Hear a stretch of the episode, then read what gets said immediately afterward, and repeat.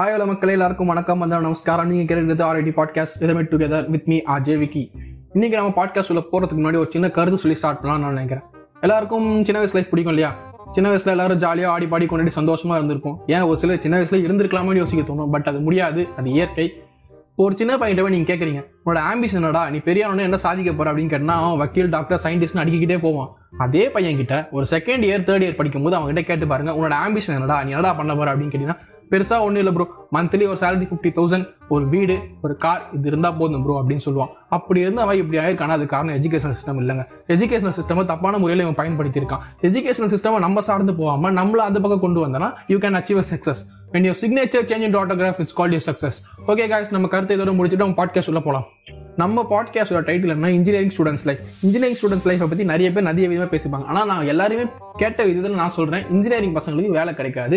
படித்த வேலையை அவன் செய்ய மாட்டான். இப்படி தான் எல்லாருமே பேசியிருக்காங்க. நம்ம கொஞ்சம் டிஃப்ரெண்ட்டாக பேசலாமே அப்படின்னு நான் யோசித்தேன் எப்படின்னா இன்ஜினியரிங் பசங்க என்ன பண்ணால் வேலை கிடைக்கும்? ப்ளஸ் அந்த நாலு வருஷத்தை அவங்க எப்படி கடந்து வந்தாங்க? அப்படின்றத பற்றி தான் இந்த பாட்காஸ்ட்டில் பேச போகிறேன் முன்னெல்லாம் இன்ஜினியரிங் அப்படின்னு சொன்னாலே பெரிய விஷயமா பார்ப்பாங்க. ஓ அப்போ மேஸ்திரி கொத்தனார் அப்படின்லாம் சொல்லுவாங்க ஒரு சிலர்லாம் ஏன்னா இப்போ இன்ஜினியரிங் படிக்கிறேன் அப்படின்னு சொன்னா சாப்பாட்டுக்கு என்னப்பா பண்ணுவேன் அப்படின்னு கேட்குற அளவுக்கு ஆகிப்போச்சு முன்னெல்லாம் இன்ஜினியரிங் காலேஜ் இப்போ இருக்க சிட்டுக்குருவிங்க மாரி அங்கங்கே ஒன்று இருக்கும்.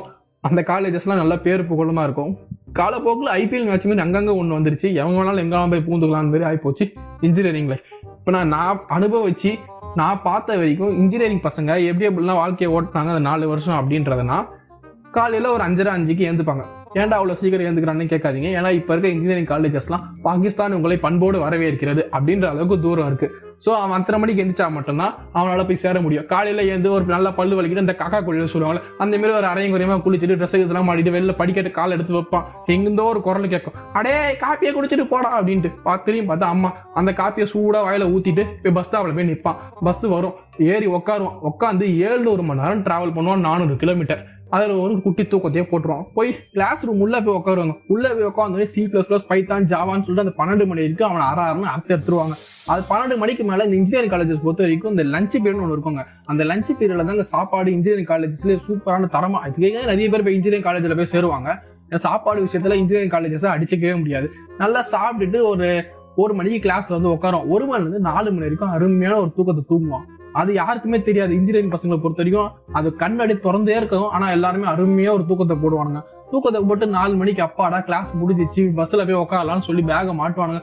ஒரு சார் வந்து வெளியே நிற்பார் உங்களுக்கு எல்லாம் இன்னைக்கு ஸ்பெஷல் கிளாஸ் அப்படின்னு சொல்லுவோம் ஒரு அறிவாளை எந்திரிச்சு நின்று சார் எங்களுக்கு எதுக்கு ஸ்பெஷல் சார் அப்படின்னு சொல்லுவான். இவங்க சார் இல்ல மண்டல கொட்டி நீங்களாம் மக்கு பசங்களா உட்காந்து படிங்கடான்னு சொல்லி நாலு அஞ்சு மணி வரைக்கும் ஓட்டு ஓட்டு ஓட்டிடும் அஞ்சு மணிக்கு மேல போய் பஸ்ல போய் உட்காரும் உட்காந்து திரும்பி ஏழுநூறு மணி நேரம் நானூறு கிலோமீட்டர் இந்தியா பார்டர் தாண்டி வந்து வீட்டுக்கு உட்காருவோம் வந்து சாப்பிட்டுட்டு ஒரு நாலு லைக் ஒரு போஸ்ட் ஒரு கமெண்ட்டை போட்டு திருப்பி பதினோரு மணிக்கு படுத்துருவான். திருப்பி காலைல அஞ்சரை மணிக்கு எந்திரிச்சுப்பான். இதே திருப்பி திருப்பி திருப்பி நாலு வருஷம் பண்ணிக்கிட்டே இருக்கும் இதுக்கடையில கேம்பஸ் தேர்ட் எல்லாம் வைப்பாங்க. கேம்பஸ் உள்ள போய் உட்காந்து உள்ள போய் உட்காந்து பீச் ப்ரோக்ராம் இவனும் அடிக்கலாம் இவனு தெரிஞ்ச ப்ரோக்ராம் எல்லாம் குக்கு கமலி சூப்பர் சிங்கர் சொல்லுவோம் அவங்க கேட்ட program C plus plus Python Java இவனுக்கு தெரிஞ்சதெல்லாம் A A square plus B square is Java square சொல்லுவான். உனக்கு வேலை கிடையாது அப்படின்னு சொல்லி தெரிஞ்சுட்டோம் அதே மாரி ஒருத்த கேம்பஸ் அட்டன் பண்ணி aptitude oral test Wipros Infosys பெரிய பெரிய கம்பெனியில் போய் ஜாயின் ஆனாலும் அவனுக்கு நைட் ஷிஃப்ட் தான் மோஸ்ட்டாக கிடைக்கும். மோஸ்ட்டாக மார்னிங் ஷிஃப்ட் கிடைக்கிறது கஷ்டம். நைட் ஷிஃப்ட் தான் கிடைக்கும். நைட் ஷிஃப்ட்ல அவன் ஸ்டார்டிங் சேலரின்னு சொல்லி ஒரு டுவெண்ட்டி தௌசண்ட் கொடுப்பாங்க. டுவெண்ட்டி தௌசண்ட் ஏன் சார் இவ்வளோ கம்மியாக சேலரி தெரியுங்கன்னா பிடிச்ச வேலை செய்யலாம் வெளியே போயிடு அப்படின்னு சொல்லுவான். ஸோ மக்களே நான் என்ன சொல்ல வரேன்னா ஃபார் எக்ஸாம்பிள் ஒரு நாலு லட்சம் பேர் இன்ஜினியரிங் படிக்கிறான்னு வச்சுக்கோங்க. குத்து மதிப்பாக சொல்கிறோம் நாலு லட்சம் பேர் இன்ஜினியரிங் படிக்கிறாங்க. இந்த எட்டு செமஸ்டர் அறுபத்தி நாலு பேப்பர் நம்பி அந்த நாலு லட்சம் பேர் படிக்கிறாங்கன்னா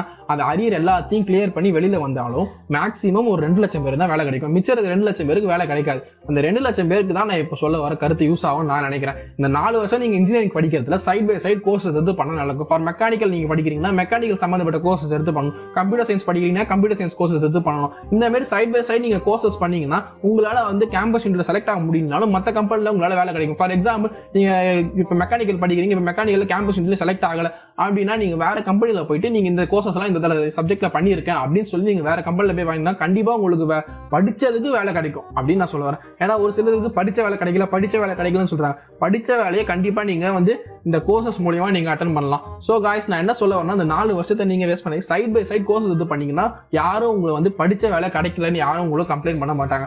ஸோ காய்ஸ் இதோட நம்ம பாட்காஸ்ட்டை முடிச்சிக்கலாம். நீங்கள் கேட்டது ஆர்ஐடி பாட்காஸ்ட் இதமிட் டுகெதர் வித் மீ ஆர் ஜெவிக்கி தேங்க்யூ